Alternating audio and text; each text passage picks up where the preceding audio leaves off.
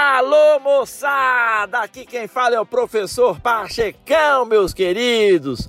E neste podcast, nada acontece por acaso. Você vai ouvir de Pachecão, suas loucuras, suas viagens. Eu vou falar sobre ciência, eu vou falar sobre empreendedorismo, eu vou falar sobre negócios, eu vou falar, rapaz, sobre física, relacionamentos, enfim, eu vou falar sobre vida.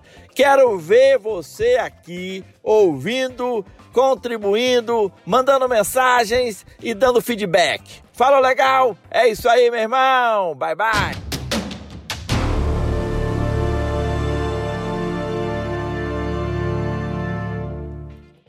Meus queridos, o segredo do sucesso não é a profissão, é o profissional.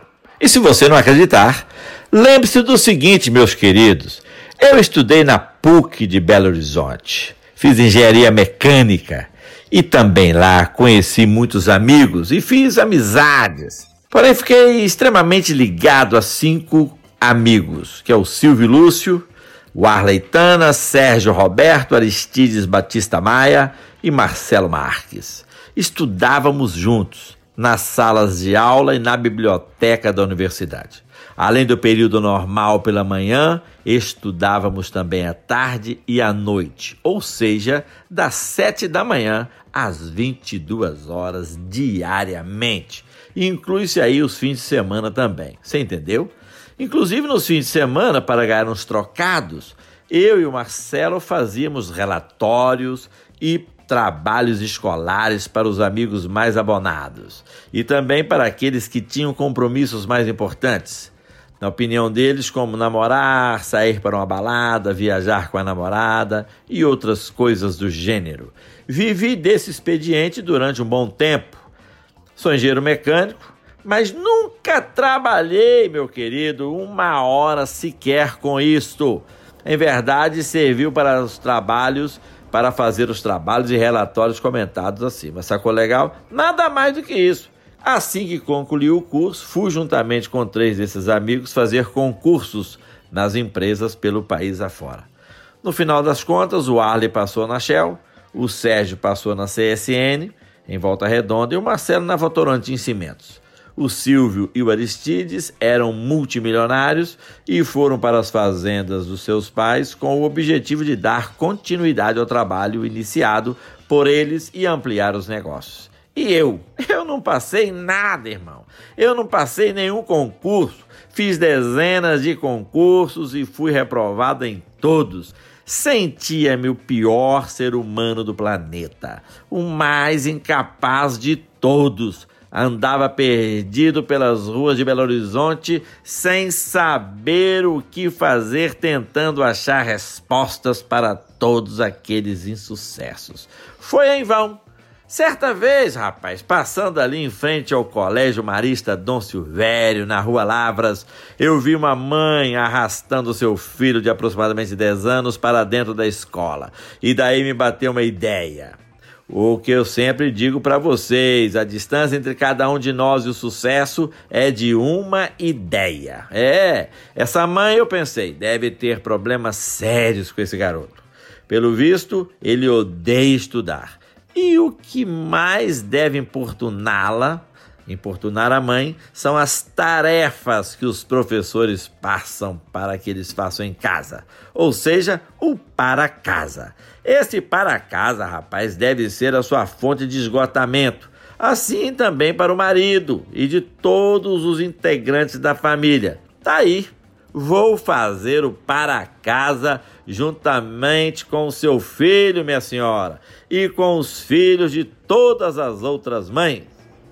É isso, de todas as outras mães. Daí nasceu o CAE, Centro de Apoio ao Estudante.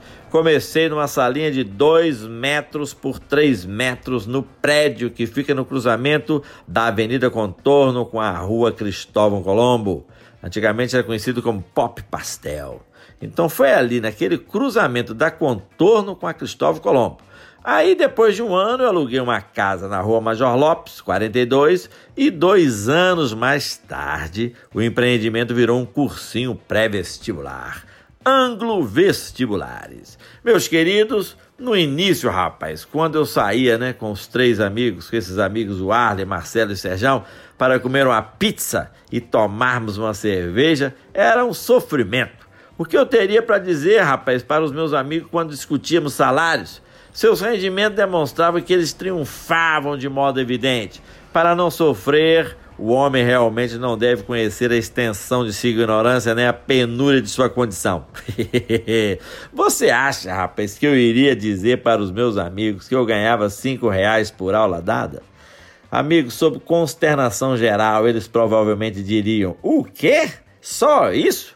Para ganhar isso é melhor ficar desempregado.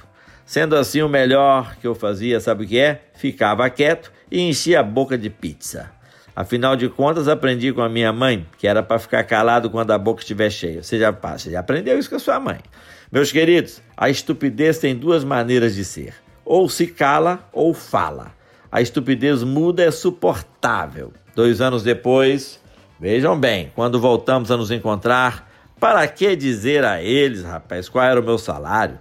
O que, é que eu vou ganhar magoando os meus amigos? Você está entendendo? a caridade que satisfaz o amor próprio é digna de eterna gratidão. Ninguém deseja senão aquilo que o outro deseja ou tem.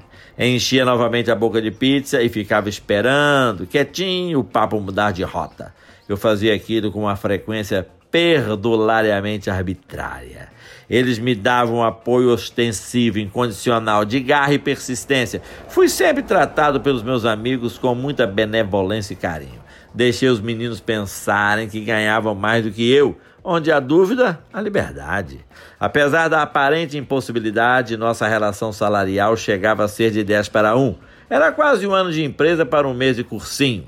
Ninguém percebe sua verdadeira situação até que ela lhe seja apresentada ao inverso. Trabalhava naquela escola tão intensamente como nenhum homem minimamente ajuizado jamais teria feito.